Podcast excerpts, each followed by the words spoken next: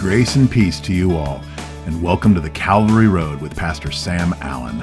Even in her bitterness, Ruth could still see the Lord in her. She'd lost her husband, she'd lost her boys, she'd been taken from her homeland and was put in this place where now her boys had married pagan women. It didn't seem like anything was going right. But somehow, even in the midst of all that suffering, Ruth had come to know the Lord.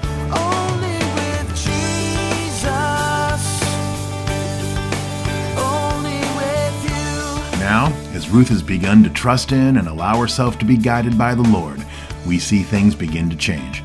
Pastor Sam guides us through Ruth chapter 2, which covers only one day in Ruth's new life. But this is the day she meets the man who would ultimately be her kinsman redeemer, Boaz. Ruth chapter 2, God's gracious provision. Ruth chapter 1 began introducing to us, well, a famine in the land of promise, a lack of bread in the house of bread, Bethlehem. And we saw that that famine was supernatural in origin, not natural, not a natural disaster, but a divine discipline. God had sent it to turn his people from their sin, from their idolatry, back to him. And he'd made some very clear promises. If they would hear, if they would turn, if they would repent, then, well, he would once again pour out his blessing on their land. Now, Elimelech, well, and his name means, who remembers? All of you. See, they all said it at once. God is king. Exactly. Excellent job. Uh, yeah, I know you're just shy and didn't want to get it wrong. I don't ask enough.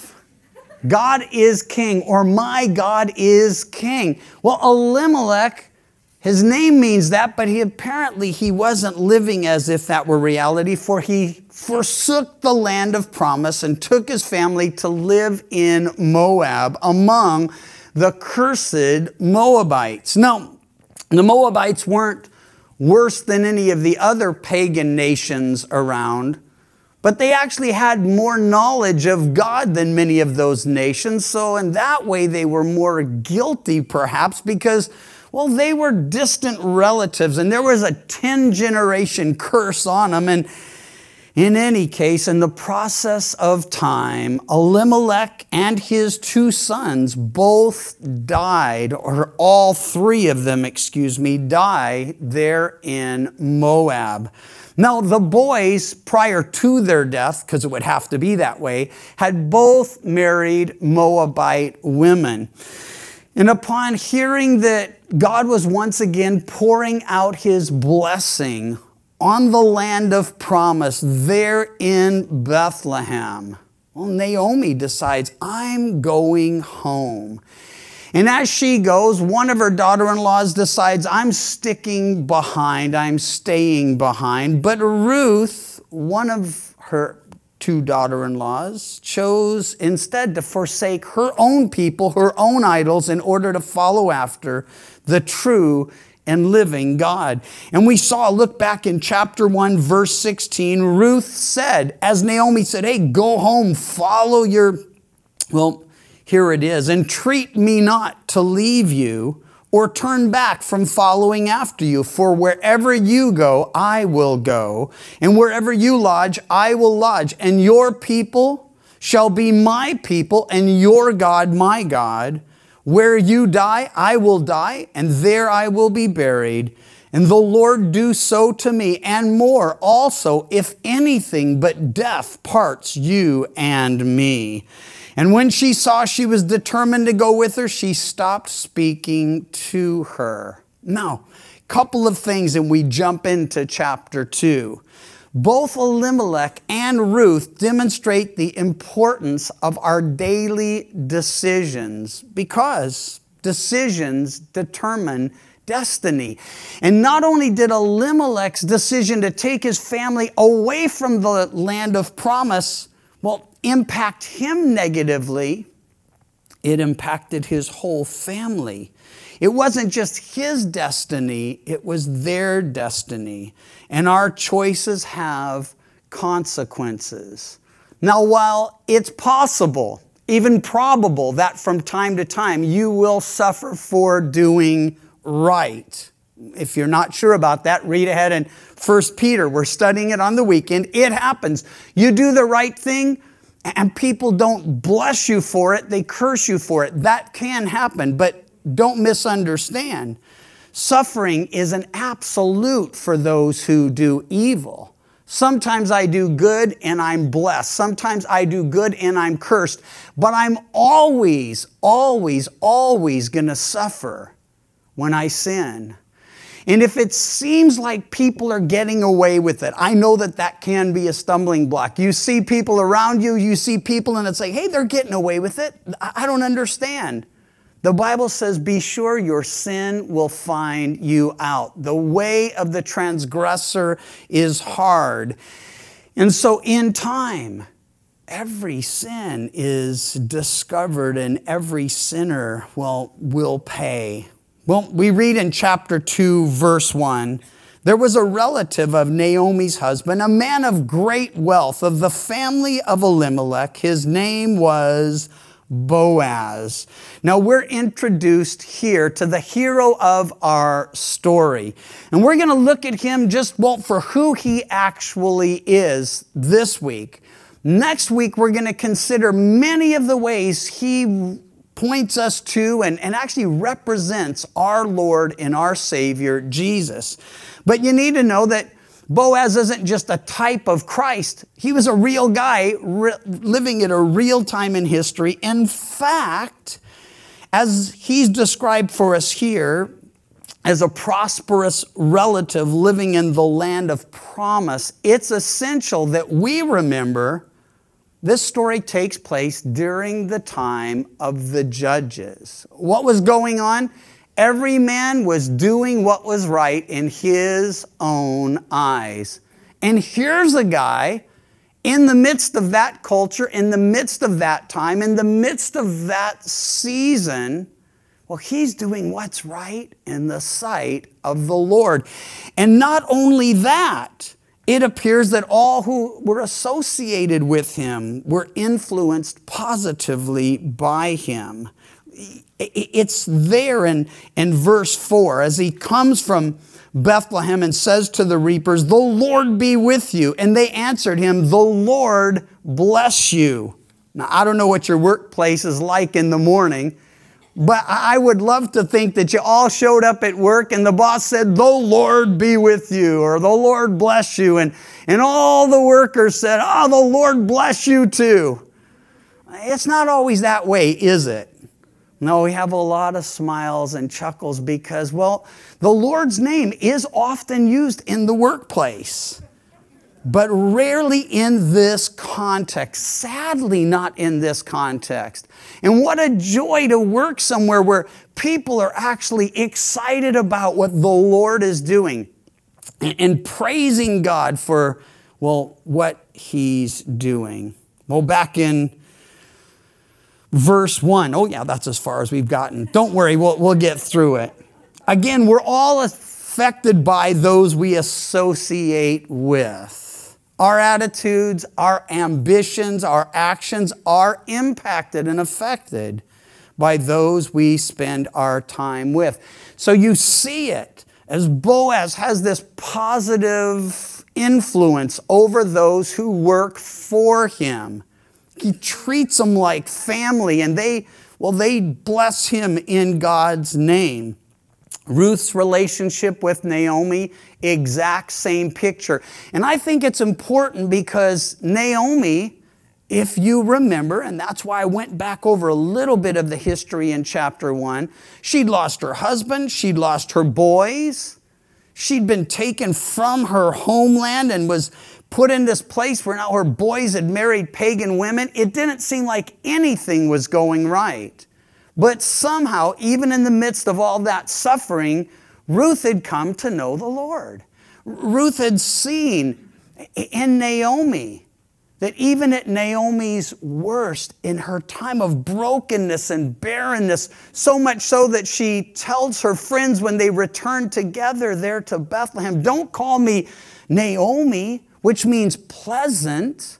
No, call me Mara, which means bitter. Even in her bitterness, Ruth could still see the Lord in her. And here's why, and here's how that works. Once you know the Lord, once He's, well, dealing with you and working in and through you, even in your brokenness, well, people sense His grace, His mercy, His provision. In fact, sometimes it's easier for them to see Jesus in us when we're broken and barren than when we're all prideful and, well, pride is just as serious a sin. So everything can be good and we can think, well, it's all good because I'm so good. I want to encourage you if you're thinking that way, stop it. Repent, think it through. If you're taking the credit for the blessings in your life, well, you're going to start looking down on the people around you, your brothers and sisters who are suffering or struggling. And listen, I've watched it happen. And it's devastating all the way around. If things are good, I'm not saying you're not doing right. No, God blesses because He's gracious and He certainly blesses our obedience. But we don't ever want to think we're better than those people who are struggling or better than those people who are suffering because God may be using them as He did Joseph when he was, well, in Egypt, in the house of Potiphar, and later in the prison. God was with him. And everyone who looked at Joseph and watched Joseph's life recognized God's hand was on him. Everything Joseph touched was blessed by God. So we want to be careful about looking at people and thinking, well, man, they're all messed up and look what they're going through.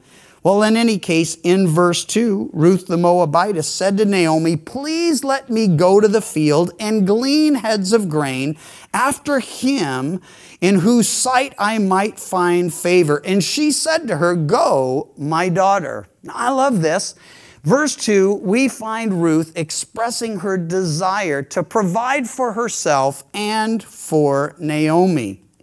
Having become a follower of God and now one with the people of God, she turns to and trusts in God for His gracious provision. Two things I want you to take note of there in verse 2. She had to be aware of God's promise to provide for the poor through the law that allowed them to glean in the harvest fields. And what was happening at that point is as the crops were being harvested, the poor among them were allowed to pass behind them. And those that grain that would fall that wasn't kept or you know on the stalk well they were able to pick it up and, and that's how god provided for the poor. It wasn't welfare it was workfare it's important to see it. They were out there she was out there as many others were if you follow along in the story and they were aware god cares for the poor now, some think, well, if God cares for the poor, why doesn't He just make everybody wealthy?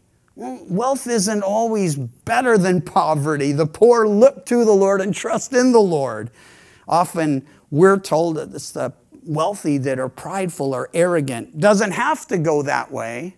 I've known many wealthy people who were incredibly, or I should say, credibly gracious and, and generous and in any case, she was aware of the promise of God and she was partaking. She's now one with the people of God. Now, we don't know if they were all accepting her, but we're sure God had accepted her.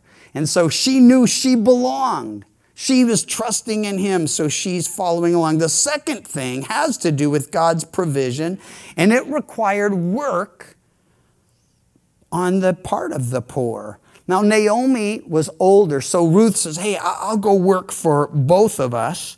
And I was thinking back, even the manna that fell in the wilderness, you know, God's miraculous provision that came daily, that manna, you had to get up very early in the morning in order to gather it. And if you decided, I'm not getting up, well, you went hungry. Did it mean God didn't care or wasn't providing? No, it means you were lazy, you didn't want to get up, so you went hungry. And if you decided, I'll just store some up here and, and I'll just have it tomorrow, well, the question has to be asked what would be worse than going hungry? And that would be trying to eat that manna the next day. Because we're told it would stink and breed worms. Picture maggots. And so, you know, what's worse than being hungry? Eating maggot infested bread. And either way, either way, that's what these guys would have in store. So I, I love to see it. God makes provision, and He does it because he's gracious, because he's caring, because he's compassionate, but he always requires something of us. He doesn't just lay it out there or have us lay in bed and, you know, drop the grapes into our mouth from a, a bird. He could do that, but it isn't what he does. Well, verse 3 then she left and went and gleaned in the fields after the reapers. And she happened to come to the part of the field belonging to Boaz, who was of the family of Elimelech. She happened, I think the old King James said, her haps were or something. It's kind of a, a, quaint expression, but but it almost sounds like, well, just she happened along. It was a bit of a coincidence. Not at all. There's a biblical principle here we need to learn from and apply, and that's of God's providential guidance. Listen to Proverbs 16:9. A man's heart plans his way, but the Lord directs his steps. And since, listen, that, that word, by the way, is used generically, since it's, I see all these gals taking notes up front. I love that. And so a gal's heart directs her steps too, or, you know, plans her way, and the Lord directs her steps. All of these are used to speak of all of us. Proverbs 37 23, the steps of a good man are ordered by the Lord, and he delights in his way. Proverbs 37 3 says, Trust in the Lord and do good. Dwell in the land and feed on his faithfulness. Delight yourself also in the Lord, and he'll give you the desires of your heart. Then Proverbs 3 5 and 6 say, Trust in the Lord with all your heart. Lean not on your own understanding. In all your ways acknowledge him, and he will direct your paths. You see it. He'll direct your steps. He'll give you the desires of your heart. He'll direct your paths. Now, sometimes God leads dramatically and radically, so it's obvious that He's leading supernaturally. The Red Sea opens up and He says, Come on through. That's pretty dramatic. But you have to know that wasn't a daily or monthly or yearly occurrence with the nation of Israel. God fed them every day, but He only opened up the Red Sea like that once. And sometimes we think because we're not seeing something big or everyone else doesn't take notice, well, maybe it, it's not really the Lord. No. If your heart's set on Him, He says you can count on it. He'll direct your steps when we were getting ready to move up north. We were actually trying to move from Orange County to Washington. That was the goal, at least Pam's goal. I was willing to go. I'd been down there for an awful long time, and she had told me how wonderful Washington State was. And we'd actually taken a trip up there. We had our young son, Nathan. He was just a baby, and we rented a motor home when you could still afford to put gas in it. And, and we drove all the way from Orange County to Washington. And we visited this little town where her dad was living. It, was called McCleary. It was only about 1,500 people, but he'd actually bought a house. I mean, he is that kind of guy. He knew we were coming up to visit, so he buys this amazing house and says, Hey, when you get here, this will be yours. So we've got a place to live. And Pam's like, we got to move here. This will be great. We'll start a home fellowship. The Lord will just make a church of it. And, and I believe that. Her heart was to move, my heart was to pastor. So it seemed like everything was working out. There was one glitch. Real small town, not much work. In fact, the only place I might have been able to get a job, and I still thank him it didn't work out, was at the power plant. I don't know if you can tell, I'm not exactly a power plant kind of guy. Now, I'm not saying there's anything wrong with those who are, it's just not me. And it, it, well, it wasn't just a regular power plant, it was one of those, you know, where things glow and people glow. Now, I didn't want to go. But long story short, it didn't work out because they started laying people off. And, and as it happens, I was playing a gig at the Newporter Inn, and Chuck Fromm, who ran Maranatha Music at that time, he came in and hung out with the band in between songs. And we were talking about ministry and music ministry and all these things. And I told him, man, I, I feel called to pastor. Well, he tells me his little brother is, is looking for someone like me. Now, I don't know exactly what that means. I don't know why anybody would have been looking for something like me. But, but what he meant is he needed someone who could do music and do singles and do youth and pretty much do everything he wasn't doing. And so, anyway, I said, Well, I'll tell Pam about it. And, and I've told many of you the story how we ended up in Yuba City and then we got up here in Chico because we were in Yuba City. And all I'm saying in all of that is God's hand was in it.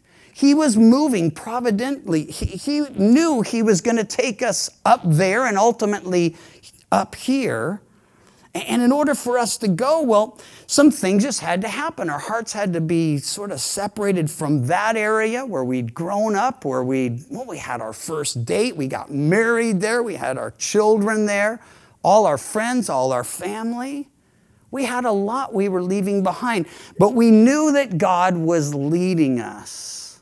After we moved up here, we kind of continued a pattern we'd had for years and years. We lived in over 30 houses together, and actually over 35 houses, but even before we got here, close to 30. And we moved into one house, and well, it didn't work out because the house sold. And then we moved into another house, and well, we were living in this place and we loved it. We had a horse, we had a pool, we had an acre of land, the rent was affordable, everything was good. And then the landlord decides to sell it. Pam actually gets bugged by that kind of thing, by the way. I know not much shakes her, and you watch her and you're, wow, man, she really is pretty stable for somebody who has so much responsibility. But anyway, she was all bugged and a little bit freaking out, and I was just like, ah, whatever happens, happens, and I've always been that way. And she's like, well, you need to do something. So I look in the paper and I find this five acre ranch. The very next day, after I call and say, hey, I'm interested in looking at your ranch, just to appease her, you know, I just, you know, treat your wife like a thoroughbred and she won't be such a nag. That's, that's what I was told. And ooh, it was a long time ago. I shouldn't get in trouble for that now. But anyway, anyway. The long and short of it is, I called on the farm. The very next day, we got word that someone was buying that house. We had to move. We moved to this great farm and we added to our, our horse and another horse and, and then a pony and then geese and goats and chucks and chickens and ducks. And we got geese, you know, godlings. Did I say chucks? Well, whatever they are. you know, that's when the chickens and the ducks get together and you get some chucks good eating. Tastes like chicken. But Bud has them all the time. Anyway. Anyway, all of that to say that it doesn't have to be dramatic, it doesn't have to be obvious, it doesn't have to be something that makes everyone say, Ooh, wow, man, that was the Lord. When we trust in the Lord and let Him guide our steps, so often we will just happen to find ourselves in the right field at the right time. God uses our obedience and our faithfulness to change our lives and others in powerful ways. Join us next time as Pastor Sam completes Ruth chapter 2 and the amazing day that changed Ruth's life forever. The Calvary Road is a ministry of Calvary Chapel Chico, and you can visit our website, ccchico.com, or download the CC Chico app to contact us and listen to other studies from Pastor Sam. You can also listen to the Calvary Road as a daily podcast by visiting thecalvaryroad.com. We'd love to hear from you soon. And until next time, may you find grace and peace as your journey takes you down the Calvary Road. And your grace